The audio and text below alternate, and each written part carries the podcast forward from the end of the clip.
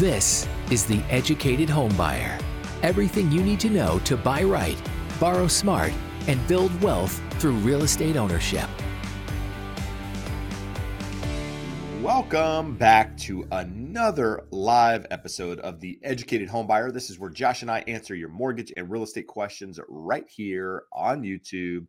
Well, we talk about the economy. We talk about fun things like mortgage rates, Josh, and everything happening for unlocked borrowers.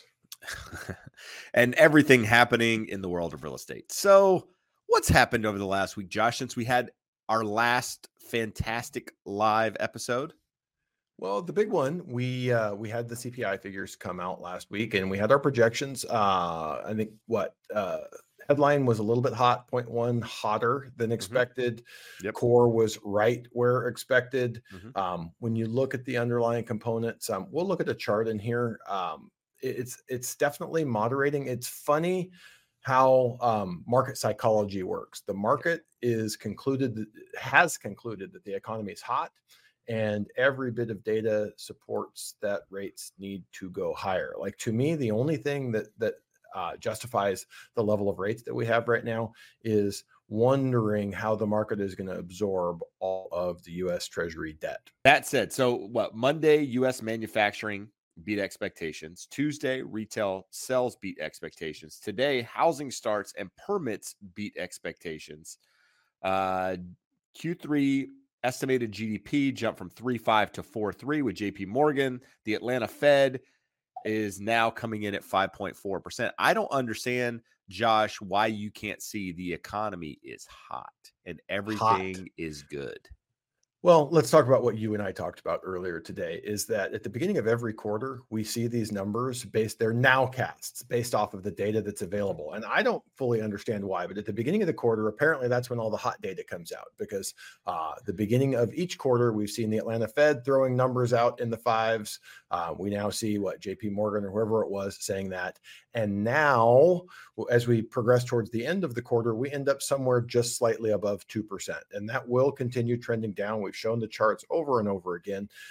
It will continue to trend down. We do not have the recipe for continued hot GDP, but the market trades the beginning of every quarter like, oh my God, the market is on fire. Look at that GDP nowcast. And we have yet to see it play out over a full quarter, in addition to getting downward revisions after the ends of the quarter.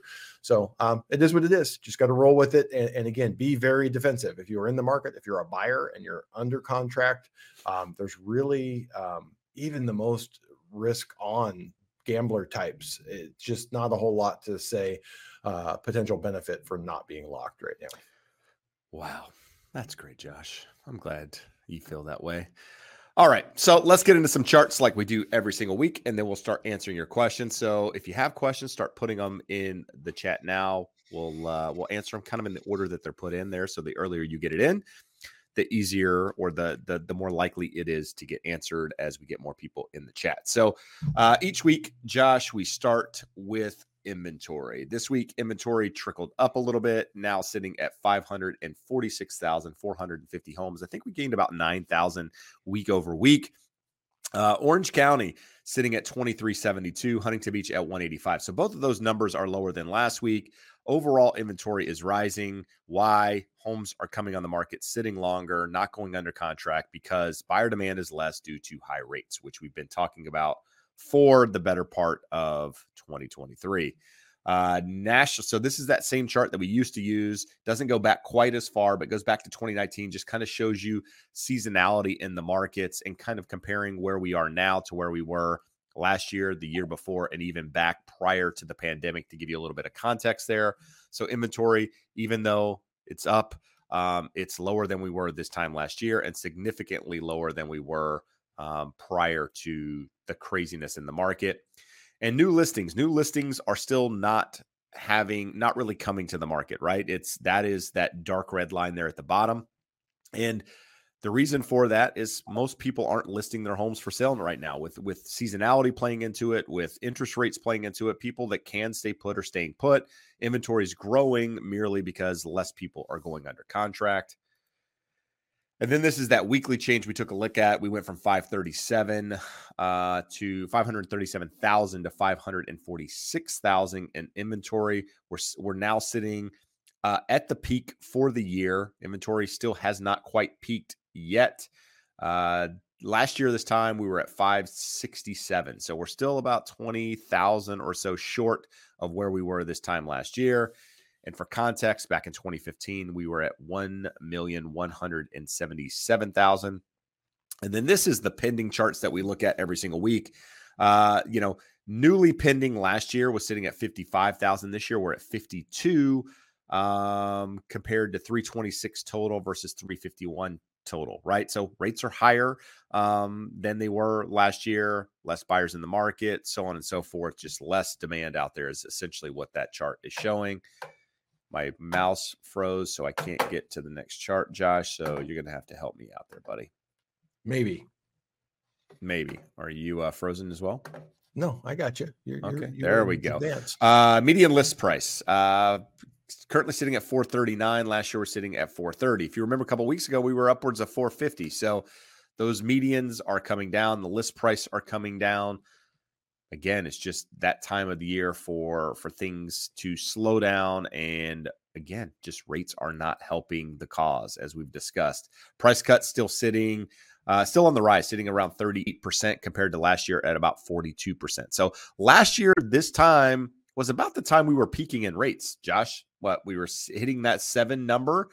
This year, we still haven't quite reached the peak. We're still seeing rates continue to go up. And then that's primarily because we're, volatility in the market. We've talked about it, just different things. The economy looks strong. And, with that, interest rates don't necessarily follow the 10-year, but the 10-year seems to mirror what 30-year fixed rates are doing. And as you can see from this chart here, and we're going to take a look at another one in just a moment, but this is Housing Wire's chart showing bond yields. And this is when it had peaked somewhere around 4.8% or so. We're actually a little bit higher than that, which we're going to see in a chart in just a moment. And then this is showing shelter inflation. Essentially, we've been talking about it moderating, being a lagging indicator. So what are we looking at here, Josh? It's just Mark Zandi over at Moody's Analytics kind of picked up on this, was running the numbers. It's showing that lag. So the green line, I forget whose data that is, but showing that multifamily rent growth has moderated. But you'll see the way the CPI picks it up, there's a big lag. So we didn't start picking up that decrease until early in 2023. And I had the data and somehow missed it, missed where I saved it. But if I'm remembering correctly, if you were to look at where we're currently at that green line and put that into the CPI figures, you have core CPI at like 2.2%. That's how big the shelter component is. So what I think we can say, going back to my comment earlier, I don't think the high interest rates right now are any more about inflation. It really is. You guys have heard of the bond vigilantes. They don't want to buy bonds. They're telling the government, stop spending money you morons don't have. But that's where we're at. It really is a supply and demand issue. Demand from buyers of mortgage bonds is less than the supply that our government is putting into the market. And we say mortgage bonds, going back to what Jeb said, mortgage bonds don't exactly follow treasuries, but there's always going to be a premium to treasuries. Treasuries are the gold standard. They are the safest bet that you can make. So mortgage-backed securities will always be a little bit higher, but follow fairly closely. So if 10 years go down, then you will see some buying move over to mortgage-backed securities, and then those yields will follow down. If 10 years go up, you will see people say, why would I buy a treasury or a mortgage-backed security when I get the same yield in a treasury? So it's sort of like a dog on a leash. They're never going to get too far apart from each other, but the treasuries absolutely lead. And kind of the highlighted portion there is something that Jeb has made the point of very regularly. This does not mean that rental prices are falling. They're just growing less quickly. So you're not going to pay less for rent. You're just not going to have as big of an increase. You see we're at about a 2% change year over year. So good news, but it's not magic. It's not great news. It just tells you that the inflation component here isn't really what's moving the market, because Jeb and I are not geniuses. If we can reverse engineer this, the market knows that inflation is not really a problem, and barring energy costs getting out of control because of higher oil prices, unlikely to be. Jeb pointed out correctly in several of his slides there, seasonality. What we saw last year, the weakest months of the year were coinciding with the highest rates, but also at the time of the year when volume slides and you don't see a lot of appreciation. So this tells you that about 90% of the home price appreciation occurs between February and August. So when you see the headlines over the next few months that home prices are flat, home prices not going up as fast, or even home prices dropping month over month, that is to be expected. This is not evenly distributed. So I actually did on our Vetted VA Live last night, we were talking about the concept, is now a good time to buy? And wanted to relate some of the slides that we went through last night here, just showing all of the green arrows are still showing year over year price increases. You do have some markets that have year over year, mainly West Coast, high price coastal markets, markets that were heavily dependent on technology for their economy, and those jobs are not doing as well. In addition to that, you've got Idaho markets, Utah, Colorado, Austin, areas that had really appreciated a lot, people that left California for other Western markets that saw a lot of appreciation. So just wanted to give some context there.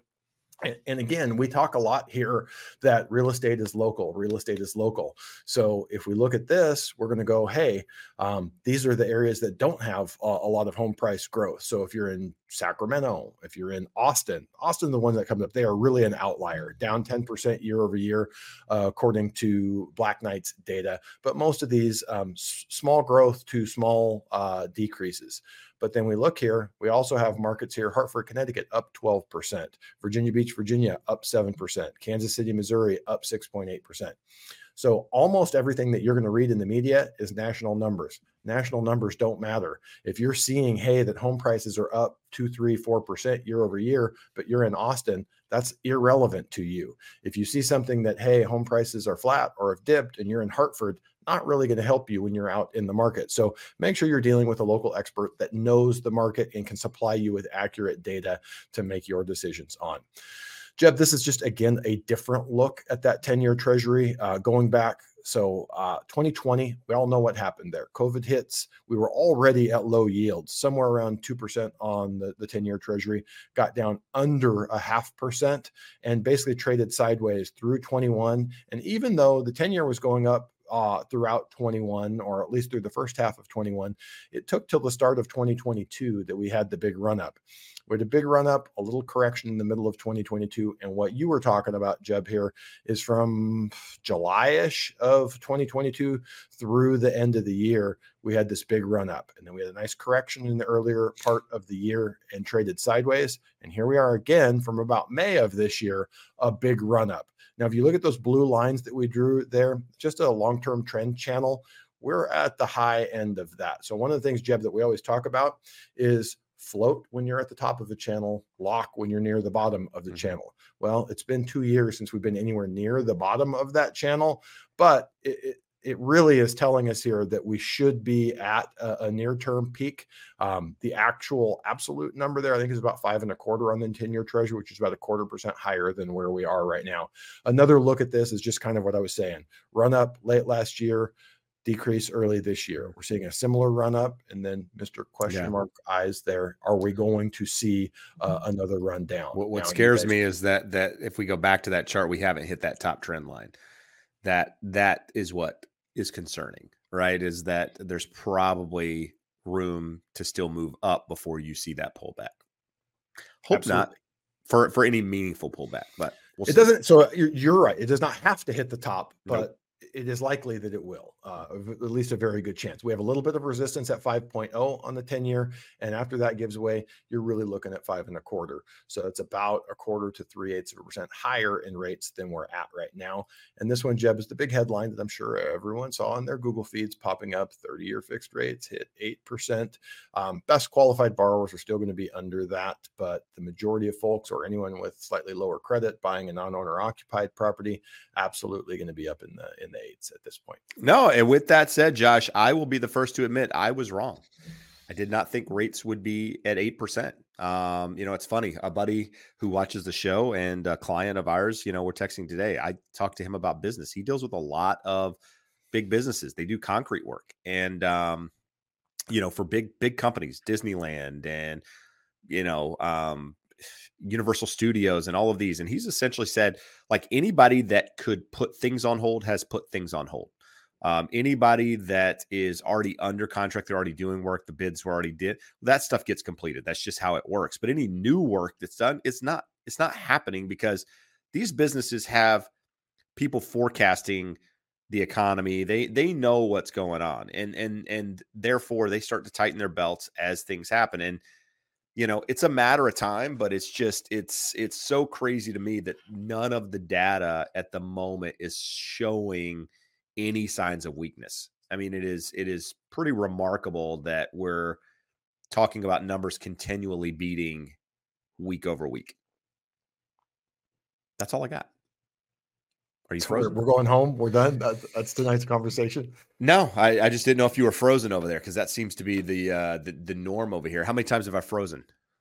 A couple times. Couple? That's great. That's fantastic. All right. So your wife's looking for one of those pause buttons in real life. You know, it's right there, man. Just hit it. Just hit it. That's it, guys. We are here to answer your questions. So start putting your comments in there. We'll definitely touch on them if we can. The goal here is to answer as many of these in as quick a time as possible. We're here for an hour, but I do want to plug a couple of things.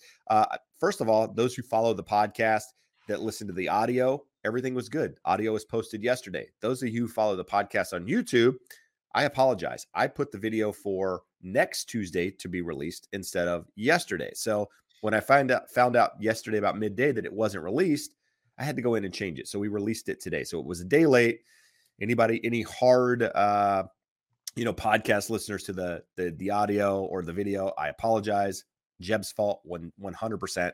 But it is up there. But if you haven't listened to it, it's the idea of, will millennials be able to buy houses with housing affordability being where it is, with house prices where it is? What's the story look like? What has to change? So if you're interested in that at all, go check it out on the podcast, on YouTube here. And if you find any value in it, hit the like, subscribe if you haven't done so already, rate us and review us on the podcast.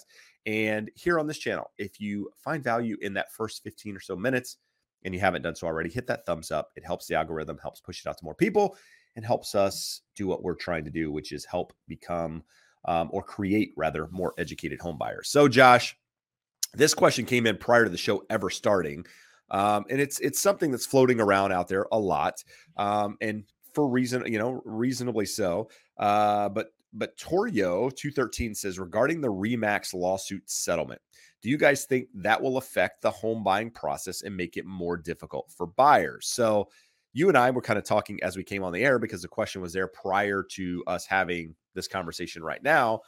And so the idea here is that, for those of you not following, what happened is essentially it's some of the National Association of Realtors has always basically required some sort of payment to be put in the buyer's compensation or the selling agent's compensation. That's the one representing the buyer when a property is input online, if you will. So if you're a buyer's agent and you're helping a buyer buy a property, essentially the commission that was being paid to you, 99 times out of 100, maybe even higher, 99.9% was being paid by the seller. The seller, in theory, was, quote unquote, required to pay that commission. Okay. But typically what happens is a seller offers a commission, and then the listing agent and the buyer's agent split that commission, or it's devied up. So, but there was a requirement that there be something there. The lawsuit basically states now, it goes into full effect, is that the buyer's compensation is no longer the seller's responsibility, is more or less what it is. So the question, Josh, is how will that affect the buying process? I'm throwing that to you. I have my thoughts, but let's hear yours. Yeah. So think about it.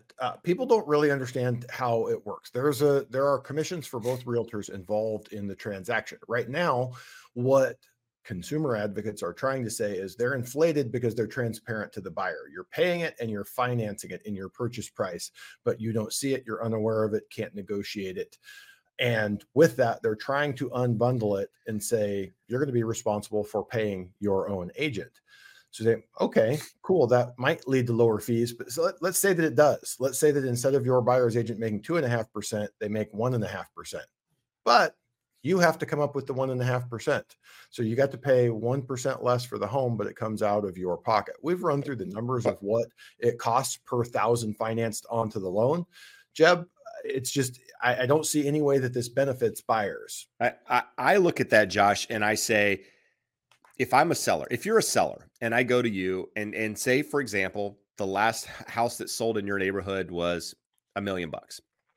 And we go to you and you say, what's my house worth? And I say, well, the last close comp, very close, it's $1 million.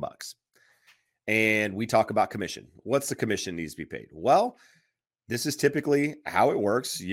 My fee is, say, 3%. Let's just say 3%.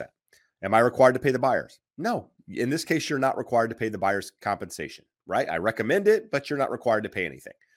So you're paying my commission. Nowhere in there did you reduce your price or say, I'm now willing to take less money because the buyer's compensation isn't part of my fees. That's not how people think. A seller is not going to say, okay, so I'm not paying the buyer's fee now, so I'll just take less money or I'll negotiate a little bit more. No, that's not reality. And so I don't see how this changes. The seller is going to net more money, but the buyer isn't getting a deal or getting a house for less money in this instance, in the way I look at it. Am I wrong? Well, in the short run, that's absolutely correct, because no one's going to go, oh, I'll sell mine for less than the last guy because I'm paying less in commissions. In the short run, no change. Over the long haul, you would think it would adjust and the market would absorb it and get used to that. But I don't mean long haul like 30 years, but 3 years, 5 years, 7 years. So it's not going to happen overnight. But here's the thing. When you have an agent on the other side that says, like me, for example, I say, hey, listen, if you want to attract more buyers to this property, I would recommend you pay a buyer's commission. It's going to net you more money. So every seller is not going to participate in this thing. Some sellers might, right? But I would say the sellers that understand how this whole thing works are less likely to be a part of that. That's the way I look at it. If you're looking to maximize the price on your house, you need the most eyeballs on that property. How do you get the most eyeballs on it? You pay a commission where people are incentivized to show that property, to want to sell that property, to do those things. Am I wrong? Maybe, but I don't see a world where this becomes 100% the new norm. It's a major change, and it's always great for someone to have a theory about, hey, we're going to save a couple nickels here for buyers. But even if it did, let's go back. Say the proposal that I saw is, okay, let's say now that buyers agents are getting 1.5%, 1%. Median home price over $450,000. So we're talking at the entry level, $4,500 on entry level here in Southern California, $9,000, $10,000. Most of my buyers don't have the money to pay it out of pocket. So I don't know how that's going to work or how that's going to benefit buyers. And anytime you have a systemic change that's proposed, when you get closer to the rubber hitting the road and people saying, "Oh, wait, that's not so awesome," we'll see. We'll see how it all shakes out. Yeah, what happens is the buyer ends up going to the listing agent in that case, because the listing agent's already making money, and now the listing agent goes back to the seller and says, "Hey, listen, like now I'm representing two sides. We've got to figure, I'm working double." I don't know. I don't know, because it's not all 100% laid out. It's going to hurt buyers at 100% in the short run if it becomes the norm, at least in my opinion. Logical Thinker, one of our old school viewers here, says, when you guys purchased your first primary residence, what was your DTI? What is the average DTI you're seeing right now for first-time home buyers? So Josh, I have no idea what my first DTI was. No, not even close. I have no idea, no recollection of what it was. But what are you seeing for first-time home buyers? Well, neither of us, even if I saw 15, 20 closings a month, that wouldn't be enough. And it would all to give you a realistic number. And geographically, we're always going to be skewed higher here in Southern California. So the data from Black Knight is showing mid to high 40s. So basically at the high end of what is possible under the current underwriting guidelines. And that's up from like low 30s as recently as 18, 24 months ago. So from that perspective, is the information for Jeb or myself going to help you? Probably not, but let's just say I bought my first condo in 97. I was making pretty good money at the time. Rates were higher, prices were lower. So ran the numbers somewhere around 14, 15% on the housing to income ratio. And when we bought our current house in 2003, more expensive home, lower interest rate, making better money, it was somewhere 18, 20%. So again, doesn't really help anyone looking at the market today to know where Jeb or I were at. I can tell you this. Talk to some folks today, their comfort level, very well qualified, first-time buyers, young folks, both of them make about $125,000, so $250 annually, a little over $20,000. They're going to be somewhere in the low 30s. So payment's still very high, but for them, the relative amount of that payment, not bad at all on a percentage basis. Do I talk to people all the time that are at 47, at a 49? If we're on an FHA and we're talking all debts in and they're at 57%, we've talked on the show before, VA loans up at 60, 70% debt to income ratios. All of those things are possible, and it is happening in the current market, but it also happened in the previous market. The one that Jeb and I talk about, his buyer that we did the 68 or 69% debt to income ratio, that was in 2019. Before everything went crazy. Is that when it was? It was. I thought it was earlier than that. I don't know. Anyway. It was before COVID. We know that. It definitely was that. P-Town. It doesn't really have a question here, but just says, I FOMO panic bought in April of 2022, just outside Seattle, and landed a 4.3% APR. So if it's an APR, that means the rate's lower than 4.3. $775,000 for a POS. Really sucks, but based on the numbers, thank God we won the bidding war to get in first-time home buyer. So yeah, it's all relative, right? Hindsight is 2020. That said, I really wish I would have locked in last week. I did not. So here I am looking at the market going, what do I do? Do I gamble? I'm gambling, baby. Just whatever. Rates are going to come back down. I'll refinance. What the hell? I'll take an 8%. Let's make this happen. It's not a matter of if, Jeb. It's a matter of when. When could be 20 years from now, but it could be 20 months from now. Could.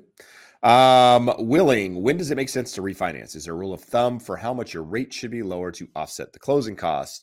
Are closing costs less for refis compared to purchases? So you have a rule of thumb about dividing the loan amount into... dividing what? 250 into your loan amount. Is that right? 125,000. Oh, so actually we have a follow-up question here from someone else that actually we have a example that we can use. So Russell says, my sister bought in February, 30-year fixed at 5.85, borrowed $1 million, wants to refi as soon as possible. How soon do you think she can refi? Again, Jeb and I don't have the greatest of crystal balls here in terms of telling you when rates will hit there, but what would rates need to be for it to make sense? So let's use that rule of thumb. Take $125,000, divide it by her $1 million loan to make a significant enough difference in that monthly payment for it to be worth her while. It's only 0.125% in the rate. So 5.85 down to 5.7, 5.6 would absolutely make sense. Now, most people, despite the fact that it making financial sense, will say, I want to see a quarter, 3/8, 0.5%, even with $1 million loan, because there's work and effort that goes into this. But in terms of smaller loan amounts, you obviously need a much bigger difference. If you have a $250,000 loan, 125 divided by 250 says you got to move 0.5%. And people ask, why does this work? Why is this magic? It's not magic. It's just when you run the numbers at a $250,000 loan, if you lower that interest rate 0.5% and show the person, hey, here's what your monthly savings is, most times they're going to go, yep, that's good savings. I will take that. During the pandemic, we had people that would reach out here on the show and say, hey, I'm calling everyone. And they're saying this doesn't make sense for me to refi, but I'm at 7%. You have a $40,000 loan. So we take 125,000 divided by 40,000. You have 3% savings to even make it make sense, because it's accounting for the effort on your part, the closing costs, and what goes into that. So your closing costs on a refinance, you can do them no cost and take a slightly higher interest rate. And at that point, you have no recoup period on that. You're to the positive from the first month, but you generally want to look at closing costs anywhere from $2,500 to say $4,000, depending on the loan size and whether you need an appraisal. You want to look at that, say, what are my monthly savings? How quickly do I get to the positive?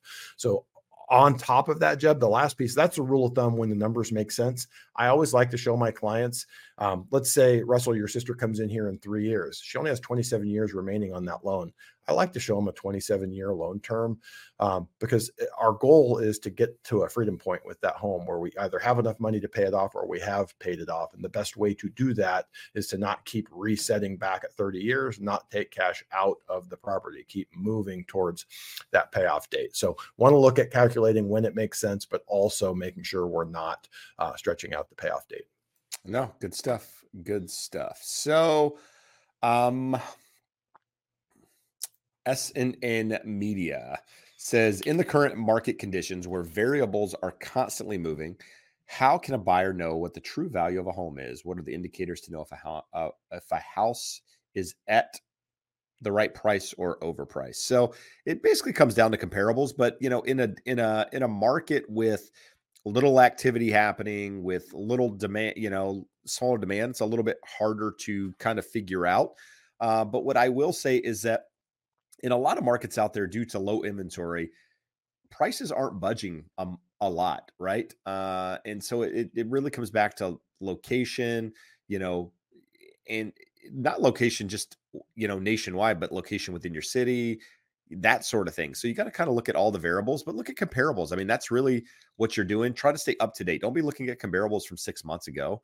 You know, look at comparables that have sold within the last 60 days, 90 days.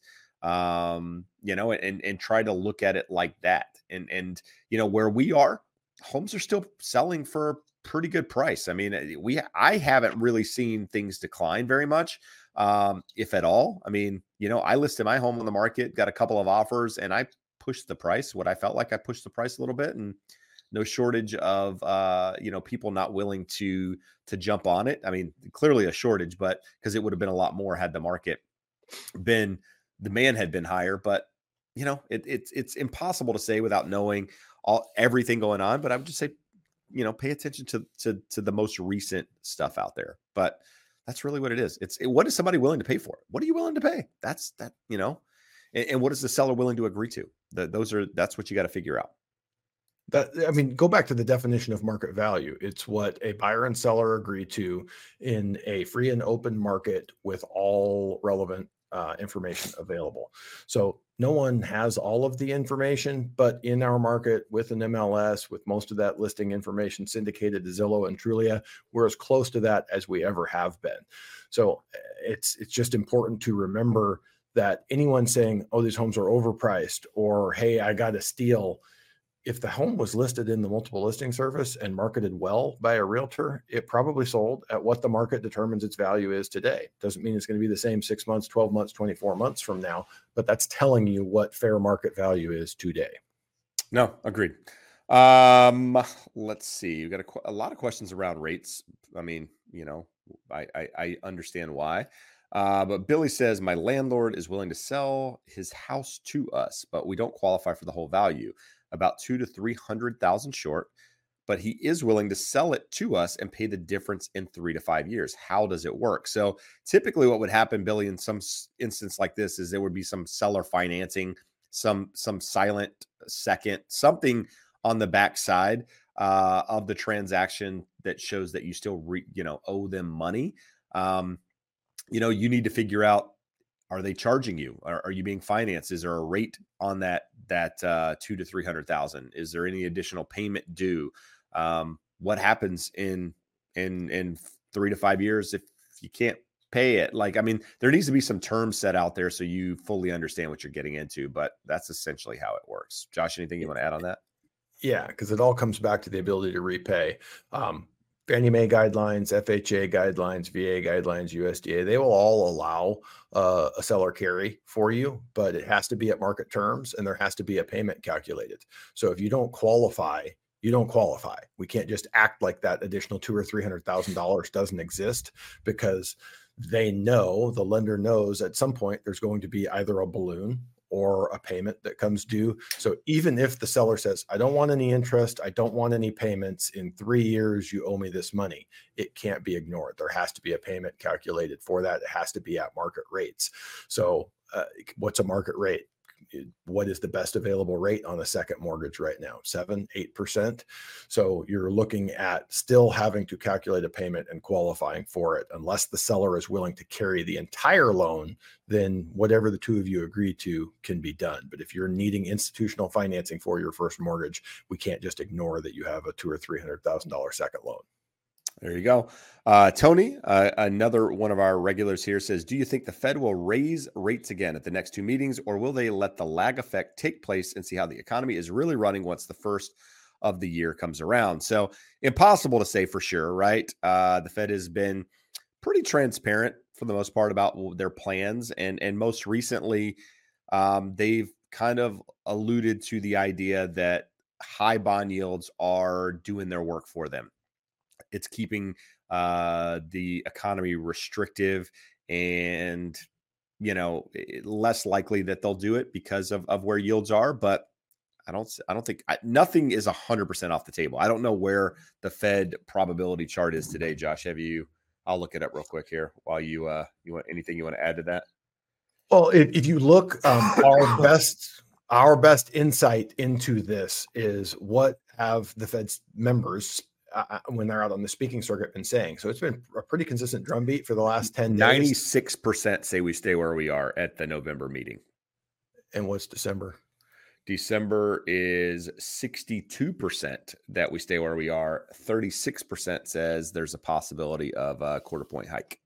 So if you look at that, I think that's mostly being impacted by nearly all of the Fed speakers out there saying, hey, we are enough restrictive that we have some time to sit back and look and see how this plays out. And I think it relates back to all the things we're saying. They're looking at the data that will be coming down the line in 2, 3, 4 months in terms of inflation and seeing that inflation is not the problem. And they don't, we've talked about this before, the Fed does not control the actual rates on treasuries. They control the Fed funds rate, but when treasuries and when mortgage-backed securities get sold, buyers and sellers of those, the market determines the price. So what we are seeing is that is getting restrictive. The cost for mortgages, the cost for government borrowing, that will continue to be restrictive regardless of what the Fed does. So I would be really surprised. I wouldn't rule it out. I think that the futures market has it pretty correct. They're not going to do anything at the next meeting. There's a chance they do at the meeting after that, but think about that. We're at October 18th. We've got 45 days before that second meeting. There's going to be a lot more information coming out. And as we said earlier in the show, early in the quarter, for whatever reason, a lot of the data that comes out is hot. I expect we're going to see some significant softening before then, and the Fed's probably going to stay out of the way and let this sort of play out. There you go. Joyce is asking about HELOCs. So Josh says, she asked how HELOCs work. So good news, Joyce. We actually did an episode on this on the podcast, the Educated Homebuyer Podcast. It's a separate channel where you can go watch videos on HELOCs, all the information you need to know. There's also audio. If you just want to listen to that, you can find it on Spotify and Apple. Same name, the Educated Homebuyer. So with that, Josh, if they bought a house today, could they use a HELOC to buy another house in a few years? Well, what do we mean by use a HELOC? To access some of your home equity for the down payment? Yes, that can be done. You wouldn't really use a HELOC as your first mortgage to buy the property. So when we hear this, just actually closed a HELOC for a client today. They took $300,000 out of a house here in California and they're buying a home in Nashville. So is that possible? Absolutely. Is that going to be the best move or the right move for you? Depends a lot where interest rates are. You know, if we end up 3 years down the line, you have a 7% first mortgage and interest rates are 5.5%. That time, you'd probably just do a cash out refinance to access some of your equity. Good stuff. Go ahead. Were you saying something? I was just going to say, in terms of the HELOC, while Jeb's talking, I'll post a link to the YouTube video of the podcast episode. Okay. About this one just says, assuming interest rates stay high, 6, 7, 8% for the next 5 to 6 years or more, will that affect those with adjustable interest rates today? It could. If interest rates were to stay high for that period of time, I don't think it's likely, but, you know, again, anything's possible. It could affect those that got in with 5-year ARMs, in less than 5 years. But I think that the likelihood is that rates are lower at that point and would allow them to refinance. Those that got rates today in 5 or 7 years, if rates were the same, it really wouldn't affect them, right? They would just essentially refinance into the same rate or just allow it to adjust, in which case you know, nothing would really happen. They would just be on that adjustable until, you know, they did something to fix it. So again, it's one of those questions that's really hard to answer just because you don't know where things are going to be in 5 or 6 years. But, you know, rates rarely stay within, you know, a 2-point range for that long of a period of time. You see some sort of fluctuation in one direction. And based on where the economy is now, my guess is that you see lower before you see significantly higher. You know, Jeb, while we're on the topic of interest rates, there were a couple of comments here. People saying rates are going higher. They're going to get higher. We're going to go double digits. We're going to be at 12%. People are real cavalier when they say things like that, and they don't think this through of what that would actually mean. The average maturity on government debt, so all treasuries in issue, is about 6 years. So in 6 years, the majority of government debt will roll over. So let's go back 2 years. Most of that government debt is sub 1% or in the 1% to 2% range. So we haven't even begun to feel the smallest bit of the hit of higher rates to government spending. You may or may not have noticed, but we have almost a $2 trillion annual deficit. If we were to keep rates at the current level, forget 10 or 12%, if rates went to 10%, which we're at barely 5%, not even yet to 5% on the 10-year treasury. So to get a 10-year mortgage rate, you'd be at 7%. You are talking a tripling of interest expense. Do some research, go and Google that, see what that does to the government. You might say, I don't care. It just is what it is. That's where it's going to go. If you don't think that's a massive, catastrophic, depression level event, you don't understand economics. So it sounds fun to sit behind a keyboard and say things like, yeah, they're going to go to 10, 12%. It's just the way it's going to be. We have never had 30, 40, $50 trillion of government debt. And over the last 20, 30 years, while the government has been racking up this excessive debt, they haven't felt the pain because rates have gone nowhere but lower. So interest expense has not increased. So again, the idiots in Washington, D.C., continue to spend more and more money because over the last 20 years, there's been no pain to spending the money because the credit card bill that comes due every month is the same. That will not be that way in the future. So you have to think one of two things. Either you're wrong and rates will go lower in the next year or two because the government cannot afford its debt at current interest rates, or you're looking at a catastrophic level event for the U.S. government. Those are really the only two options. No, good stuff. I mean, that's really important. I mean, that's one of the more important things we've said in a very long time. Something to really hone in on if when you're thinking about long term here. You know, we got a question here that's kind of out of queue, but I'm going to push on it just because this bugs the hell out of me. Not the question, but the idea. Just says you guys should upgrade to business class internet or have the internet provider change your main line and outlet. Well, guess what? We've done all of that. We get 2 gig upload and download speeds here. Do you realize how fast that is? And yet we can't stream on YouTube from here. It is mind-boggling. We've had people come out here and change the router. They've changed everything. Everything is fine, guys. It's like the federal government. Our internet is like the federal government. They come out and they go, everything's fine. Everything is perfect with the economy. Everything is perfect with your internet. Little do they know, we're barely getting by over here with the internet, and so is the government. So keep that in mind, guys. Anyway, I move on. I digress. We got a couple questions on builders, Josh. I'm going to kind of throw all these together because I think they make for kind of, you know, interesting conversation around builders. Hello, why do builders offer a lower interest rate than regular lenders?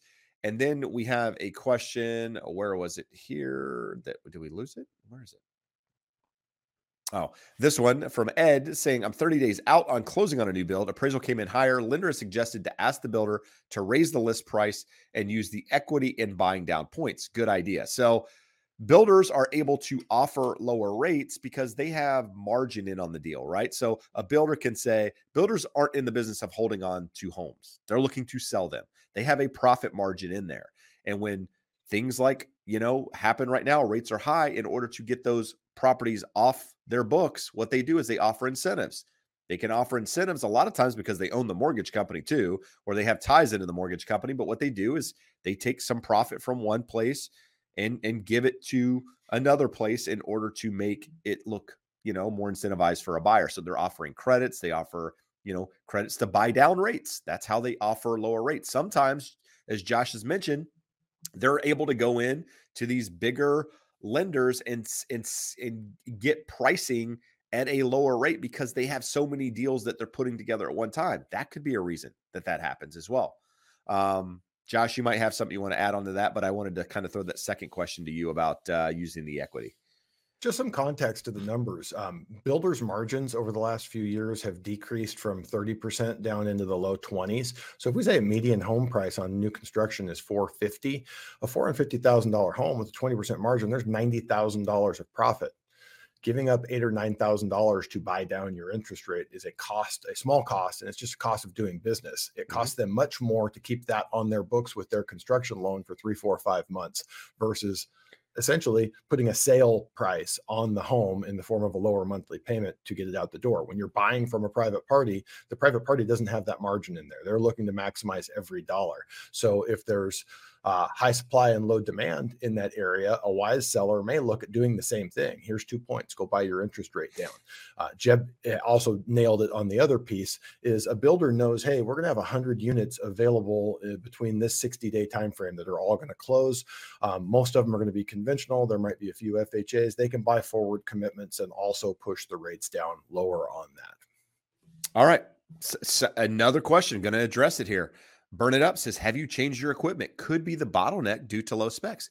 Well, the good news is both of the video cards here, both support 4K. We can't even stream in 4K. We're in 1080p. So in theory, everything is good. And quite frankly, we never had this issue until we went to the faster internet. So I don't know what the hell is going on here. So, but yeah, we clearly have problems. I can do this from home. And, I only have 1 gig upload, download, and don't have these issues. So, you know, if you're an internet service provider, we're waiting for Google to get their satellite up there and we can just connect to it. Yeah. Like Starlink. All right. So, Josh, Matt's getting his real estate license, no longer needs our help. He's here learning, taking his knowledge and is going to apply it to his clients in the future. So, congrats there, Matt. I would recommend a crash course prior to the real estate exam. The reason I say that is because nothing you learn in taking those tests is actually regarding real estate for the most part, other than the finance side. Most of it's all legal stuff. If you're going to be like an attorney, a lot of that stuff you need to know. If you're going to be a real estate agent, 99% of it you don't need to know. It's never going to come up. But crash courses are good because, you know, it's question answer. Tell you how to beat it every time. Jeb, you got so mad about the internet that we had never actually answered the second question, Ed's question. 30 days out from the new build, appraisal came in higher. Lender suggested to ask the builder to raise the list price and use the equity in buying down points. A couple of pieces here. Not sure the lender is going to be in a position to do that. When the appraisal is ordered, we provide a copy of the purchase contract. So, now that the value came in higher, can we edit it? Can we change it? Possibly, but there might be an issue there. The appraiser may look at it and go, why is this changing now? If the file's already been underwritten, the underwriter might be asking why. You probably can do that, but it's just something to be aware of. The second piece of that then, Jeb, is that the wise use of equity? If that is the true market value, what it appraises for, are we better having equity in the home or are we better having a lower monthly payment?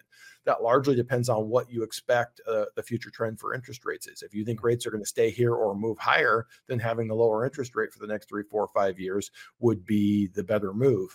But if you think rates are going to move lower in less than 5 years, I would recommend keeping your hands on your equity. Good stuff. Good stuff. Willing is asking if I'm planning on growing a beard in November. My goal is to go. Didn't even wait. I'm not shaving until interest rates get below 6%. I like this idea. We're going to see Rip Van Jeb here in a second. Dude, I'm going strong. I'm going through the end of the year for sure. So that's another 2.5 months. So we got 2.5 months. I mean, this is going to get out of control, guys. But I'm willing to sacrifice for lower rates. That's what it comes down to. I like it. But yeah, let's see what happens. I should shave my head and do it.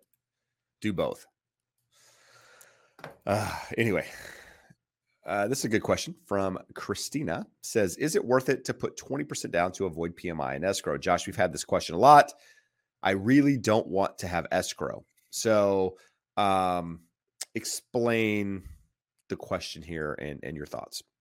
So you don't have to put 20% down to avoid an escrow impound account for your taxes and insurance. If you put less than 20% down, you will have mortgage insurance, and they will collect that monthly and escrow that for you and make those payments onto the mortgage insurance company. But if you're putting 10% or more down, you can avoid, or you can choose whether or not you want to have your taxes and insurance impounded. Some lenders charge for that, so you may pay a quarter point worse in fee, not in interest rate, but most nowadays give you the option. They don't really care. So when you look at that, just ask your lender to walk you through what mortgage insurance would cost. Do you qualify with 10% or 15% down?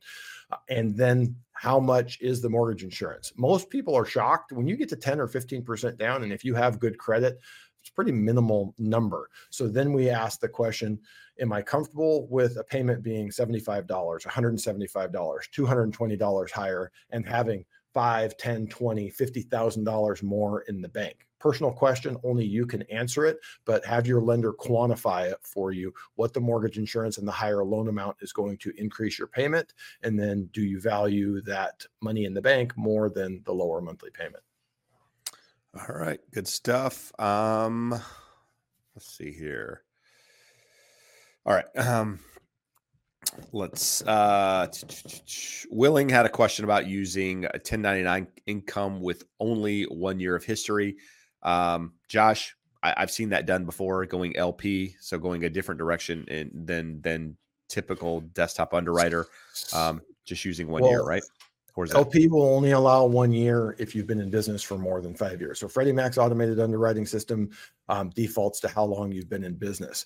What she's saying is someone was W-2 employee and then goes over and starts a new business. So DU, Fannie Mae's automated underwriting system, might give you 1 year findings. They might not. So if you don't get 1 year findings through DU, or you're doing an FHA or a VA loan that requires 2 years of tax returns, the guidelines say 2 years. If you're in a similar line of work and you have at least the 1 year, you may be able to get that approved with a strong file. And the reason for at least 1 year is 1099 income. We have no idea what the expenses are. You know that the business generated X number of dollars, but you don't know how much it spent to generate that and what the net income is to the business owner. So we need at least 1 year, but it would absolutely be an exception unless you were to get 1 year findings on DU with the automated underwriting.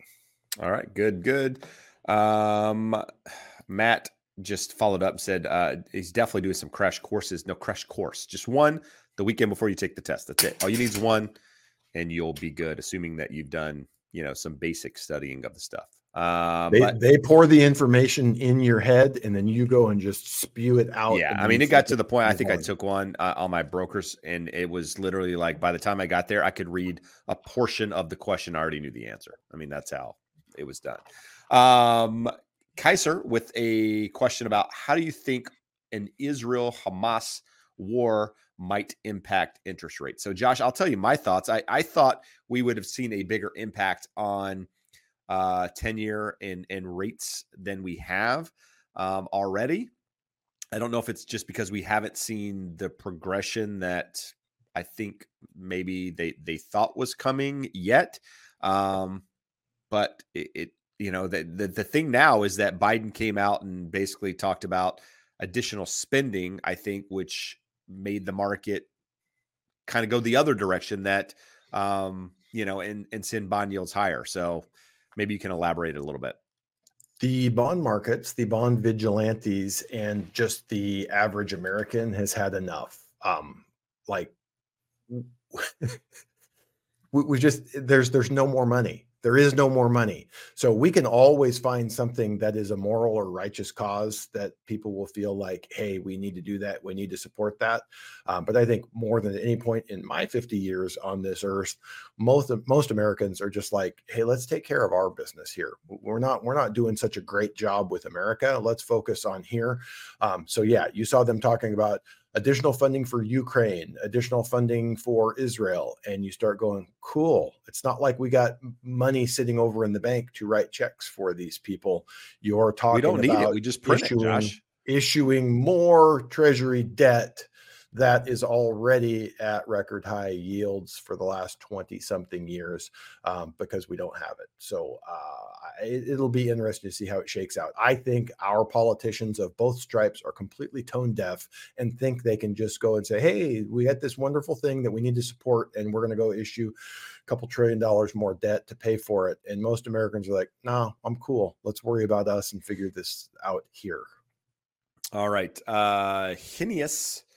Ask a question that you kind of addressed earlier with the new construction or the new building question, but says, is it a good idea to go up in price if you're doing a 2-1 buy down? So what I could say is if you can do it without going up in price, that's even better, right? If the seller's willing to give you a credit towards a 2-1 buy down and you're dead set on doing that 2-1 buy down, then don't feel the need to raise the price. If they're saying no to the credit, then if the the lower payment is that important to you, and you don't think that rates are going to be able to go lower in the future, you're going to be able to refinance when rates go down, and you want to take that, then you could go back to the seller and say, hey, listen, I'm willing to offer you a little bit more in lieu of you giving me that credit. And in theory, that should work. So really depends on what you're trying to accomplish there. But I would start with the idea of trying it without raising the price just to see what kind of response you get. But again, it depends on your market, how much inventory, all that good stuff.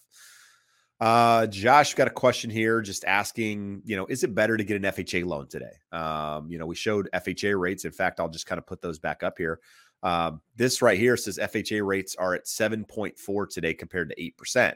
So the idea here is that is it better to get an FHA loan today because rates are lower? And if so, when would you, refinance? Let's eliminate the last part. So let's say 7.4. Once you add the mortgage insurance onto it, you're basically at 8%, right? I mean, assuming, you didn't have to get mortgage insurance with 30-year fixed, it's more or less the same rate. It's not the same rate because they're not asking on a 20% down loan, should I do FHA? They're probably looking at a 5 or a 10% down. So you have to look at your interest rate with your credit score plus your mortgage insurance on a conventional loan, and then compare that to FHA. For most people putting less than 10% down, the FHA is going to have a much lower monthly payment. The thing you got to be aware of is with that FHA loan, you have a 1.75% upfront mortgage insurance premium. You don't pay it out of pocket, but it goes onto your loan, so you have less equity.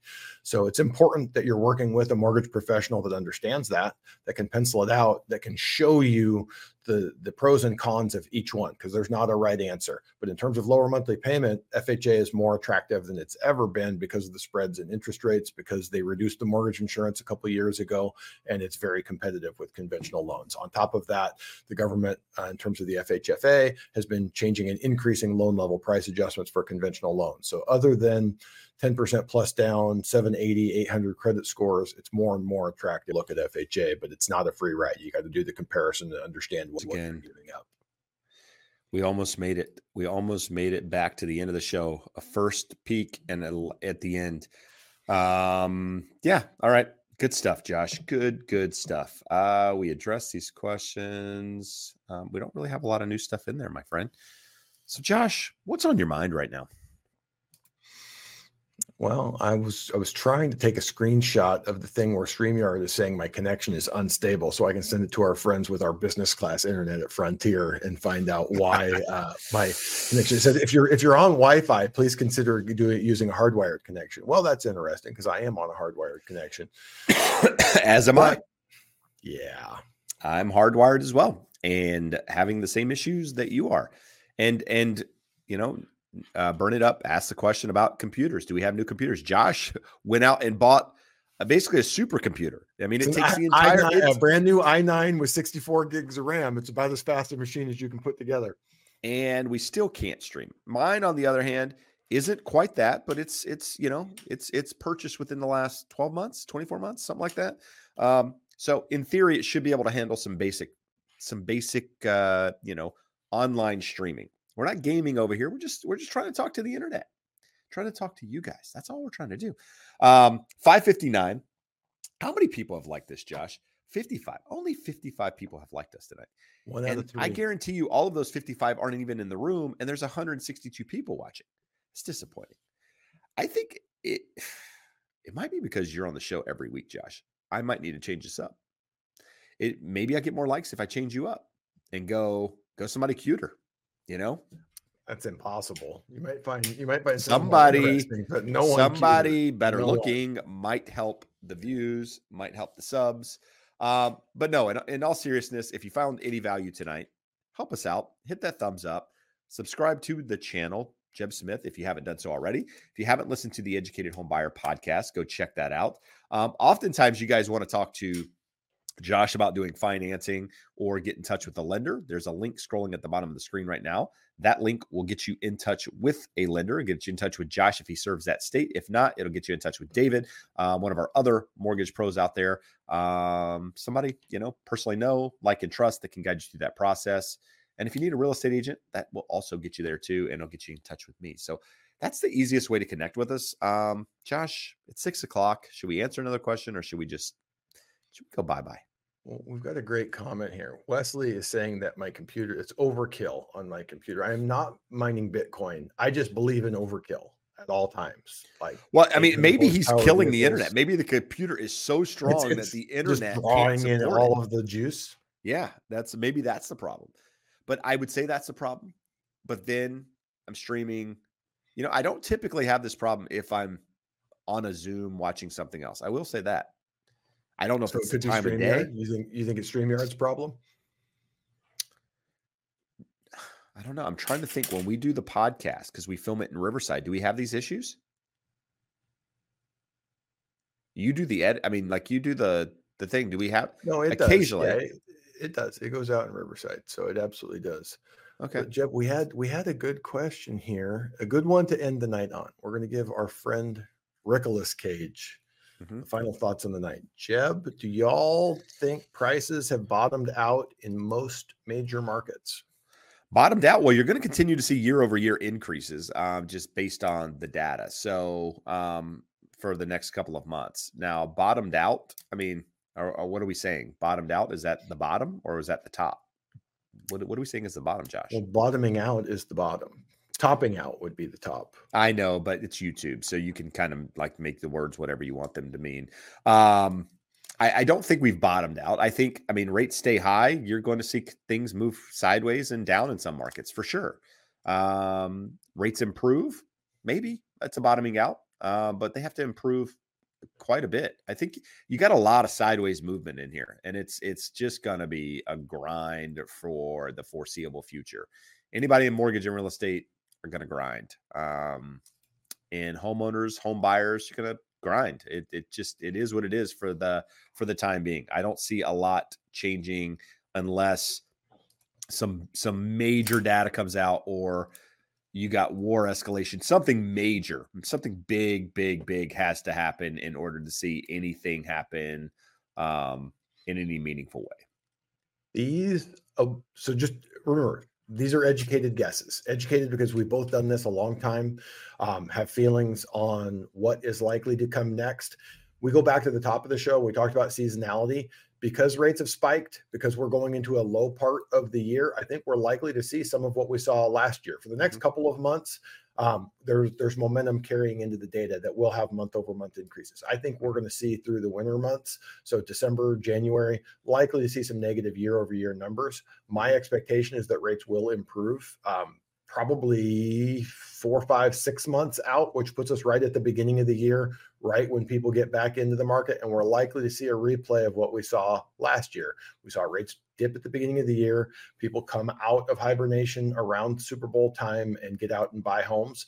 So does that mean 7, 8, 10 double-digit percentage increases? Absolutely not. But I think the year ahead is going to look a lot like this last year, a soft winter, some thawing and improvement in the spring. And at the end of the year, you're going to look back and see minor appreciation. But again, educated guess based off of experience. And the most important thing we can do is sit here and analyze the data. As for today, everything bearish in interest rates. If you're in the market, make sure you're locked.